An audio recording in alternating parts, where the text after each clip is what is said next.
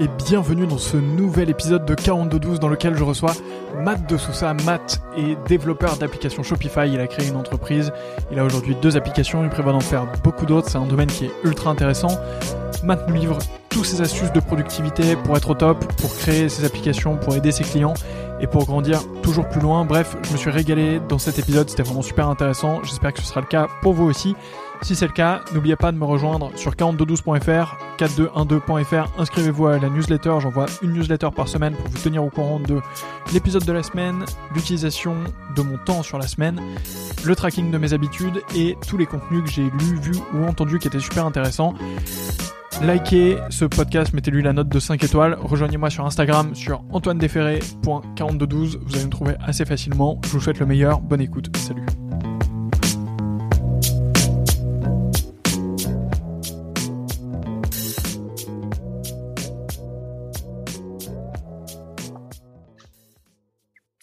Salut Matt. Hello, hello. Merci beaucoup d'avoir accepté mon invitation. Alors, c'est Alexis Leprel qui nous a mis en relation, que j'ai interviewé il y a maintenant quelques semaines. Il m'a dit que tu étais un peu son, gourou de productivité euh, à lui, ou en tout cas que vous échangiez beaucoup euh, ensemble. Donc, on va évidemment en parler, mais avant ça, est-ce que tu peux te présenter? Oui, bien sûr. Alors, euh, je m'appelle Matt de Souza, j'ai 24 ans et je suis créateur d'applications Shopify. donc, c'est une branche en fait des, des softwares et euh, ça fait euh, maintenant trois ans que je me suis intéressé aux applications Shopify.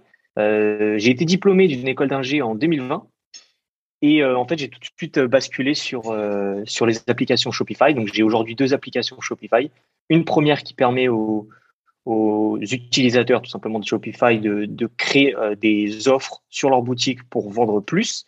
Et enfin, une deuxième application qui permet aux utilisateurs de Shopify, encore une fois, de euh, mettre en place un système d'avis client sur leur boutique. Donc voilà. Ok, trop cool. Alors pour les personnes euh, qui nous écoutent, Shopify, c'est euh, un CMS, donc un, outil de construction de site web, mais qui est tourné de manière ultra importante sur l'e-commerce en particulier. Donc vous pouvez créer votre boutique en ligne, tout intégré avec le paiement qui se fait très bien, etc. En 30 minutes, vous pouvez la créer. Après, si vous voulez aller plus loin, il y a des experts qui sont là pour ça. Alexis, que j'ai déjà interviewé, fait partie de ces experts. Il est euh, dev spécialisé sur euh, Shopify, donc il peut grandement vous aider. Et dans le cadre de Shopify, il y a aussi tout un écosystème d'applications qui est naissant, qui est encore, euh, qui est encore un peu jeune, j'ai l'impression, et donc il y a, enfin, il y a l'air d'avoir un max d'opportunités dans, le, dans le domaine. Et donc, bah, vous pouvez développer justement des applications qui vont aider les vendeurs Shopify à, euh, débloquer certains pain points euh, logistiques, d'avis clients euh, dont tu viens de parler ou autre. Ça, j'ai pas dit de conneries, Matt? Non, non, exactement, c'est ça. Et tout a été accéléré en fait avec la période 2020 Covid où le commerce en ligne a totalement fait un bond en avant. Et donc en fait, ouais, les applications Shopify, c'est vraiment une opportunité qui c'est tout récent. Hein. c'est au final, c'est tout récent que les gens se lancent. Il y a de plus en plus de compétition, donc c'est de plus en plus dur. Mais on va dire que c'est un segment que j'ai pris, j'ai surfé sur la vague et c'est ça fonctionne plutôt bien pour le moment. Trop cool. Alors, merci pour cette présentation. On va tout de suite rentrer dans le sujet de la productivité. Est-ce que tu peux nous dire comment est-ce que tu t'organises? Oui, bien sûr. Euh, alors en fait, je pars d'abord de, de macro, on va dire. On va dire que je pars de quelque chose de large et puis progressivement, je vais euh, aller chercher dans le détail. Donc quand, quand je dis ça, c'est-à-dire que euh, je vais me fixer en fait à plusieurs objectifs à l'année. ça va être la première chose. Donc, euh, par exemple, pour 2022, voilà, j'ai ciblé deux grands objectifs, un objectif pour l'entreprise et un objectif qui était plus euh, toujours, toujours tourné entreprise, mais un peu plus personnel. Ensuite, euh, ce que je vais voir, du coup, sur ce, sur ce plan-là, ça me permet d'avoir ma vision et de savoir où est-ce que je vais, de pas m'éparpiller, de savoir vraiment toutes les actions que je vais faire dans l'année vont être vraiment tournées vers cet objectif. Ensuite, ce que je vais faire, c'est que je vais séparer ce grand objectif en plusieurs sous-objectifs qui sont réalisables en fait en 90 jours. Comme ça, ça me permet en fait d'avoir un plan de 90 jours pour y voir peut-être plus clair, pour pas euh, parce qu'un plan un plan à l'année c'est c'est vachement euh, vachement large et c'est c'est pas assez précis pour savoir euh, dans quelle direction je dois aller. Donc je fais ça sur 90 jours et après ce que je vais faire, c'est que généralement on va avoir du coup deux sous-objectifs tous les 90 jours et je vais voir en fait chaque semaine quelles sont les actions que je peux faire vers ces sous-objectifs là.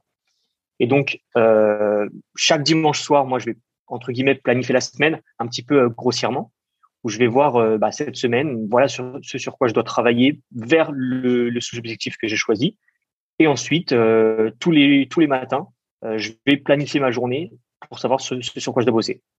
du coup, petite précision vis-à-vis de ça, je planifie ma journée le matin et pas la veille parce que j'ai beaucoup de d'imprévus, on va dire, dans, dans mes journées qui peuvent arriver le soir, etc., enfin, la nuit, etc. Euh, vu qu'on a au final un business qui, est dans le monde entier, donc des fois il se passe des choses la nuit, etc. Et généralement, je me lève le matin avec des euh, choses de la veille que je n'avais pas anticipées. Et donc en fait, en planifiant ma journée le, jour même, ça me permet tout simplement de, pouvoir les inclure, inclure ces choses-là et de pouvoir moduler en, fonction. Donc c'est un peu voilà comment euh, comment est-ce que je m'organise. Plutôt vision large et puis progressivement on arrive sur une vision à la journée pour pour me permettre d'être plus précis. Ok, tu, tu m'as dit que tu te fixais un objectif pour l'année.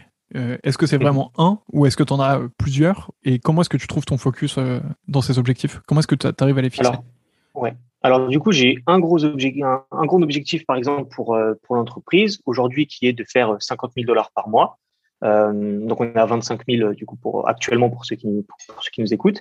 Donc ça c'est l'objectif global de l'entreprise. Après aujourd'hui, enfin pour 2022, je me suis fixé un objectif toujours tourné entrepreneuriat, mais un peu plus personnel, c'est de me créer un business autour de Twitter. Donc, euh, j'ai l'objectif de générer 3000 euh, dollars par mois uniquement avec Twitter. Et euh, également, du coup, qui est associé à ça, c'est d'avoir 10 000 followers sur Twitter. Donc, j'essaie d'avoir un peu des, objectifs plutôt larges pour l'entreprise. Après, un objectif tourné entrepreneuriat pour moi. Et puis après, bon, bah, j'ai peut-être des objectifs un peu plus perso, mais pour cela, j'ai pas forcément de grosses visions bien définies, quoi. Euh, après, ça, c'est juste vraiment comment est-ce que je les ai déterminés. C'est juste suivant ce que, ce que moi, je voulais faire. En fait, pour 2022, je me suis dit, euh, bah, à la fin 2022, j'aimerais bien être à tel point, euh, à tel endroit, à tel moment, etc.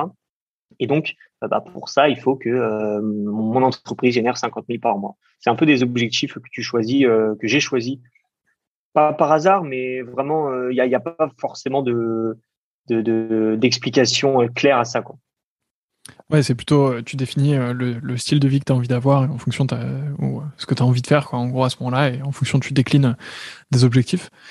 Euh, tu as dit donc que tu commençais chaque matin par définir ce que tu allais faire dans la journée. Est-ce que tu as d'autres rituels que tu suis chaque jour ou chaque semaine? Oui, bien sûr. alors déjà, je planifie du coup pour la journée. Ensuite, je vais généralement réaliser des tâches que je fais euh, absolument tous les jours, que, qui prennent un peu de temps si jamais tu n'es pas suffisamment focus. Donc, ça va être notamment les réseaux sociaux. Je suis très présent sur les réseaux sociaux euh, parce que j'ai quasiment tout mon business qui tourne autour de ça. Donc, euh, j'en ai parlé rapidement euh, cette année. Il y, a, il y a Twitter. Et donc, ce que je vais faire, c'est que c'est euh, juste après avoir planifié la journée, c'est généralement le moment où je vais aller, aller planifier mes, mes posts pour la journée sur Twitter.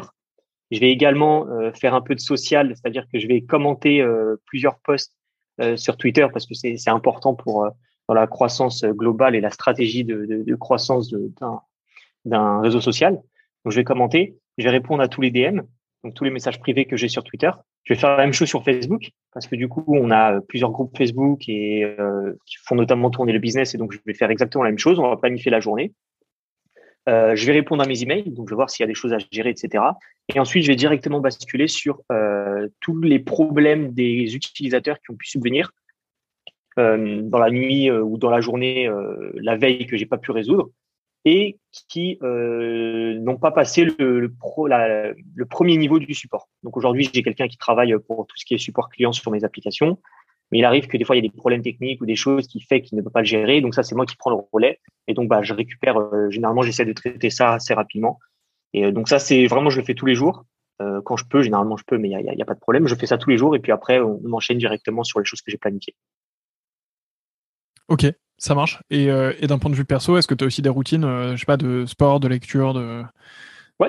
Alors, alors ça, ce qu'il faut savoir, c'est que moi, du coup, je, je travaille beaucoup, beaucoup, euh, ce qui fait que j'avais très peu de temps en, perso, que ce soit pour faire du sport ou que ce soit pour euh, me divertir ou faire autre chose. Euh, et du coup, je m'étais, euh, j'avais commencé à faire du sport, etc. Mais c'est très difficile de s'y tenir quand tu as plein de choses à faire à côté et très facile de, de zapper. Et donc, ce que j'ai fait, j'ai pris la résolution en novembre 2021, si je dis non 2020, 2020 pardon. Euh, novembre 2020, j'ai pris la décision de prendre un coach sportif euh, pour faire au moins deux séances de musculation par semaine que je fais du coup en, visio. Euh, je vais pas en salle parce que du coup, ça me faisait perdre trop de temps. Donc, je fais à la maison. J'ai acheté tout le matériel qui est nécessaire, que ce soit des poids, que ce soit des bancs, des élastiques et plein de choses. Et donc, deux fois par semaine, généralement le mardi et le jeudi, j'ai une séance de musculation avec avec un coach. Ça me permet de m'y tenir et je sais qu'au moins d'une, je paye. de deux, j'ai quelqu'un à qui je dois des comptes en fait. Et, et donc voilà, ça me permet de m'y tenir et vraiment de totalement déconnecter. Parce qu'une fois que tu as euh, planifié une séance, généralement, euh, même si tu as la flemme ou même si tu as du travail, bah, tu dis, bon, bah, c'est planifié, il y a quelqu'un qui m'attend, je peux pas me permettre euh, de le faire. Donc ça, on va dire que c'est les choses que bah, vraiment perso à fond que, je planifie, c'est dans ma musculation. Après, si jamais j'ai envie de me vider la tête, de faire autre chose, de dessiner, de ça, ça vient un peu au feeling. C'est dès que j'ai un moment, dès que j'ai, dès que j'ai envie, dès que je sens que j'en, ai besoin, je le fais. Il y a vraiment juste la musculation pour le perso, vraiment pour, pour être bien, qui est, qui est planifié. Ok, et tu as, senti que ça faisait vraiment la différence justement de prendre un coach et de, et de réussir à, à avoir ce commitment de quelqu'un qui t'attend, que tu payes, euh, etc. Complètement. Ah ouais? Complètement, complètement. Ça a totalement changé parce que euh, c'est vrai que faire du sport, c'est quelque chose qui me, enfin, ça fait longtemps que j'essaye de, de, de m'y tenir à faire du sport, en fait. Et comme beaucoup, hein, je me lance deux mois. Euh, au fur et à mesure de deux mois, on saute de plus en plus de séances jusqu'à ne plus en faire. Puis on se remet des objectifs de le faire. Et au final, c'est toujours un cercle comme ça qui, ne se termine jamais. Et donc, ouais, j'ai pris la, résolution de, prendre un coach sportif. Et euh, honnêtement, ça, a changé beaucoup parce que déjà, bah, il y a des résultats qui se font sentir euh, dans le sens où d'un point de vue technique. Hein, je suis pas coach sportif, donc quand je faisais du sport, c'était pas forcément optimal. Aujourd'hui, j'ai un coach qui me permet de bien structurer, de bien faire les exercices proprement, etc. Et deuxièmement, ouais, ça te permet de, comme j'ai dit, de, de, te tenir à quelque chose. Tu, tu dois des comptes en fait à quelqu'un. Tu as quelqu'un qui te suit et tu peux pas te permettre de, euh, de dire non et de, de, de, reporter indéfiniment, etc. Donc franchement, euh, bah, depuis que euh, depuis que j'ai commencé, en fait, j'ai raté très peu de séances, sauf euh, cas extrême ou malade, euh, fatigue ou mmh. des problèmes comme ça. Je n'ai pas sauté de séance et donc ça me permet de, de m'y tenir. Quoi. Trop cool.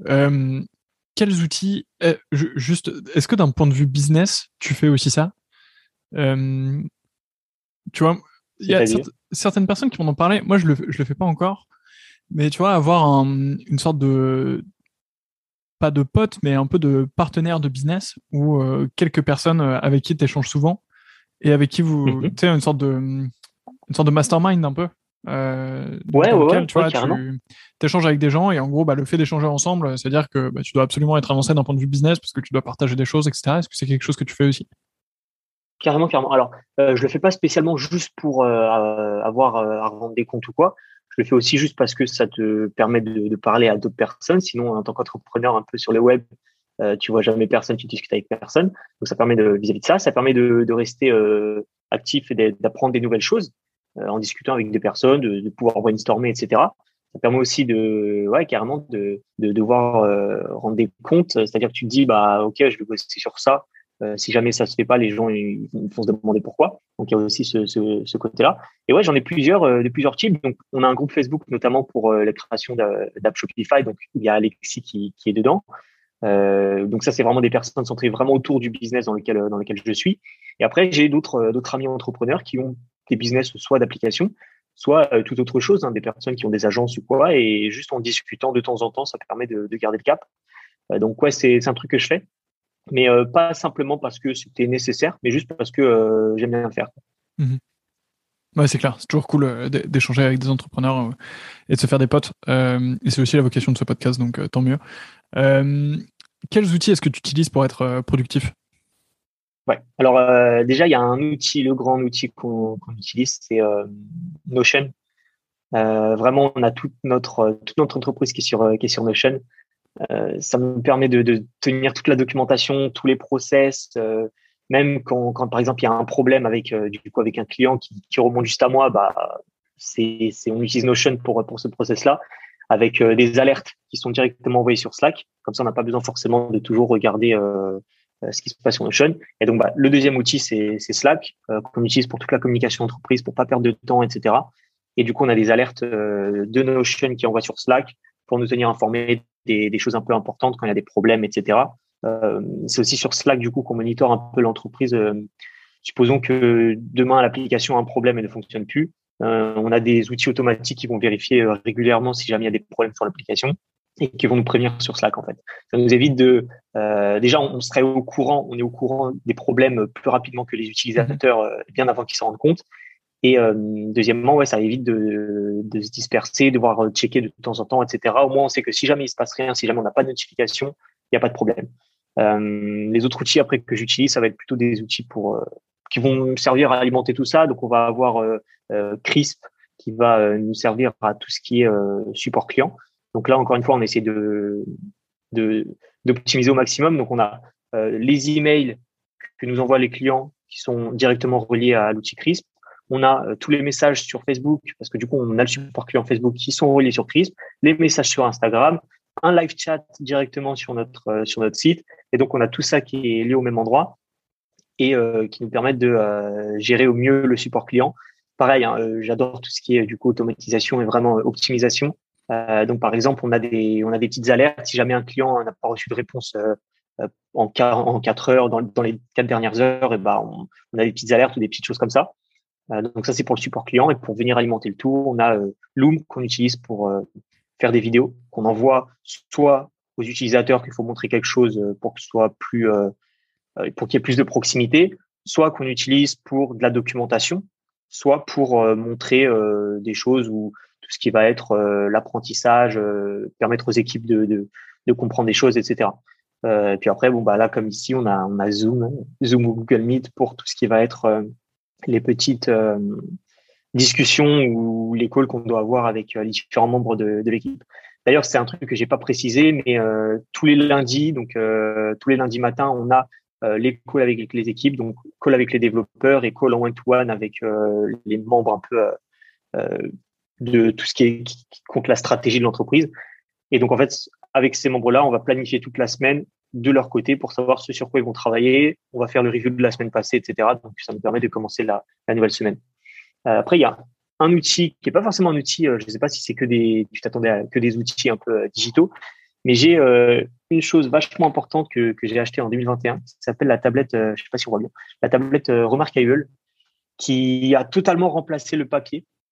Euh, tous mes carnets, toutes mes choses, etc. Et donc en fait, c'est une, tablette euh, vachement fine, très légère, qui remplace en fait le papier.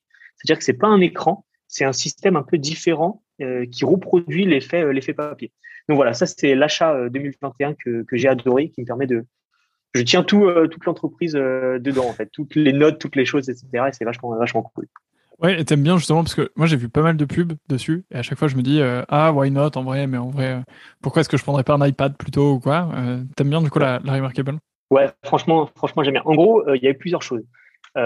pourquoi ne pas prendre par exemple un iPad? Première chose c'est dessus je peux pas aller sur internet.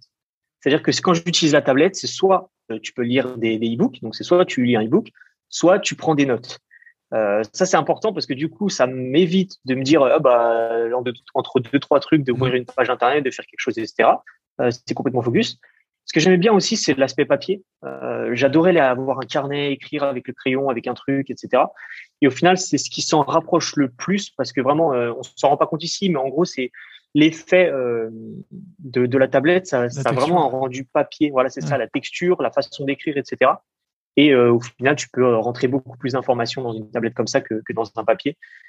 Et euh, voilà, donc c'est un peu les choses pour lesquelles j'ai pas pas pris un iPad. C'est que ça, c'est vraiment dédié. On va dire que c'est fait pour la productivité dans le sens où c'est fait pour écrire. Donc, c'est-à-dire que en un seul clic, tu as accès à tout ce qu'il faut pour pouvoir écrire justement.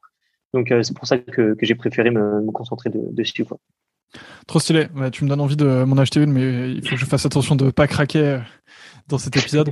Euh, vous êtes combien là dans, ta team aujourd'hui justement? Donc tu as, mentionné des devs et une ouais. core team un peu plus deux développeurs. Ouais. j'ai deux développeurs.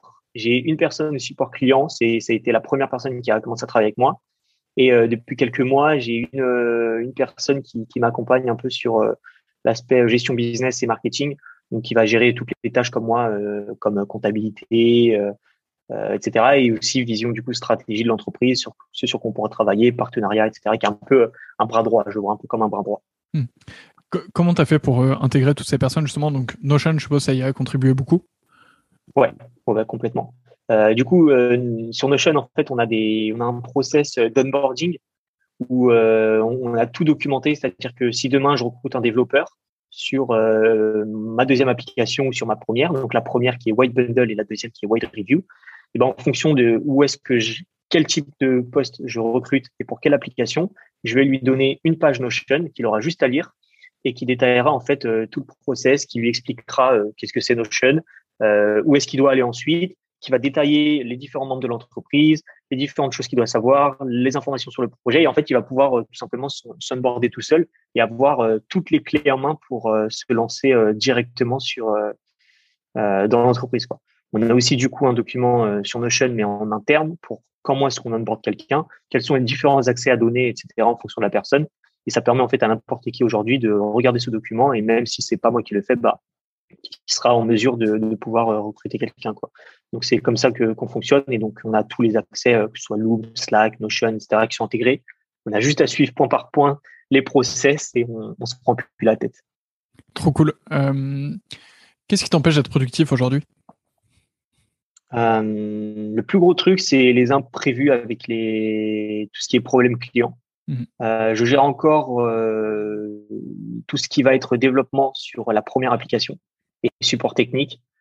Donc en fait, euh, aujourd'hui, euh, si jamais on a, ça nous arrive, hein, on a des jours où on a plusieurs clients qui ont des problèmes euh, techniques avec des intégrations sur leur boutique ou des choses, et du coup c'est moi qui vais qui vais le gérer.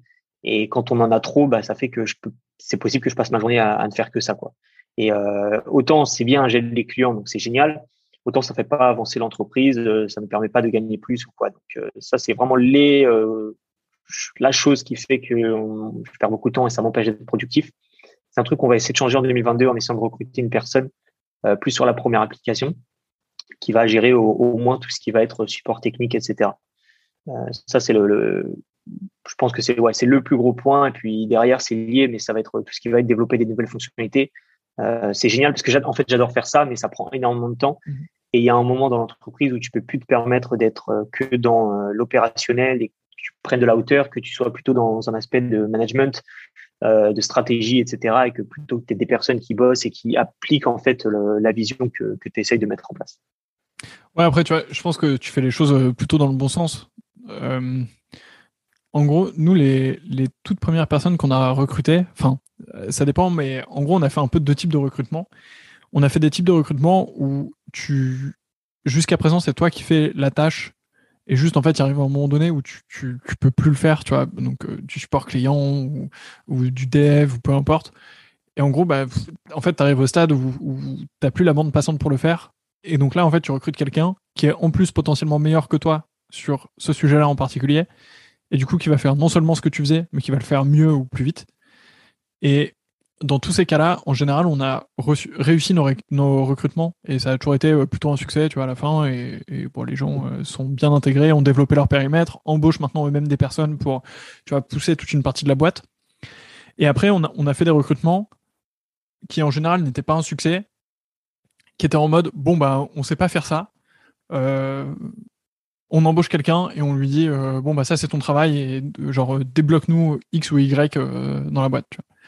Et en fait, à chaque fois qu'on a fait ça, bah, la personne n'avait pas trop un périmètre euh, vraiment défini ou tu vois un scope euh, dans lequel on pouvait vraiment l'accompagner. Nous, on savait pas quel, indicateur on pouvait mettre pour vraiment évaluer sa performance. Tu sais pas trop comment tu peux le challenger et donc du coup, à la fin du premier trimestre, tu vois, es en mode bah en fait, euh, j'ai pas trop capté ce que tu avais fait ou quoi. La personne s'est pas trop épanouie et donc en mode bon bah on va pas continuer à bosser ensemble. Donc en fait, même si c'est des tâches qui te font perdre du temps, je pense que sur le long terme, c'est la meilleure technique pour vraiment recruter et, pour vraiment avoir les bons profils dans ta boîte et vraiment bien connaître ton entreprise. C'est exactement ça. C'est-à-dire que la première personne du coup qu'on a recrutée pour le support client, euh, le problème c'est que c'est moi qui gérais le support client euh, au début, que c'était devenu tellement gros que je faisais que ça toute la journée. Donc c'est pareil, c'est à ce moment-là du coup que j'ai dit ok on recrute quelqu'un.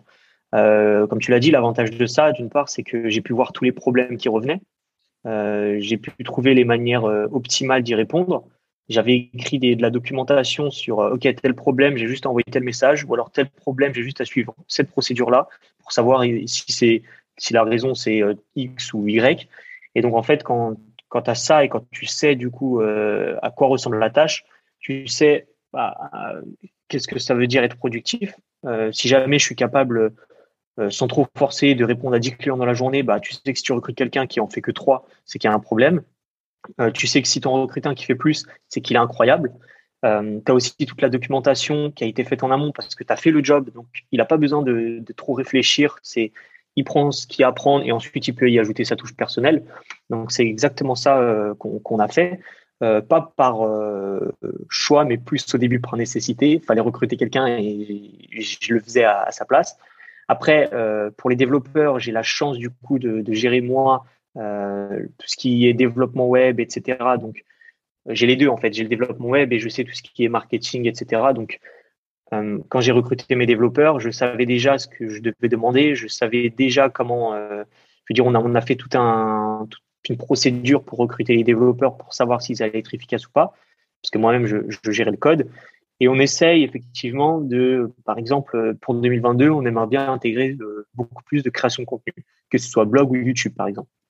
Et ça, on est tenté de se dire, euh, ben, on va recruter quelqu'un directement. Le problème, c'est que, comme tu l'as dit, je ne saurais pas vraiment si je recrute quelqu'un, de quelle manière est-ce que je dois traquer sa performance, est-ce qu'il fait du bon travail, euh, qu'est-ce qui est mieux, etc. Je n'aurais pas ce recul-là. Donc, plutôt que de faire ça, on va essayer de déléguer les tâches qui nous prennent aujourd'hui du temps pour nous nous consacrer sur ces nouvelles tâches, essayer des choses, créer de la documentation, des process, et ensuite, une fois que ça prend trop de temps et qu'on a suffisamment créé d'informations, qu'on a suffisamment d'informations, etc., on pourra mettre quelqu'un et on pourra facilement le, gérer. Donc ça, je pense qu'honnêtement, comme, tu l'as dit, c'est euh, la meilleure méthode pour, euh, gérer ça. Quoi. Ouais, je suis super aligné. Euh, on, a, on arrive bientôt au bout de notre créneau. Je ne veux pas te mettre en retard sur, le suite de ta, sur la suite de ta journée. avant dernière question, tu as pas mal parlé de création de contenu. Pourquoi est-ce que c'est important pour toi? La création de contenu euh, aujourd'hui, la création de contenu, elle sert pour plein de choses. Euh, premièrement, elle te permet de euh, créer du contenu pour tes utilisateurs.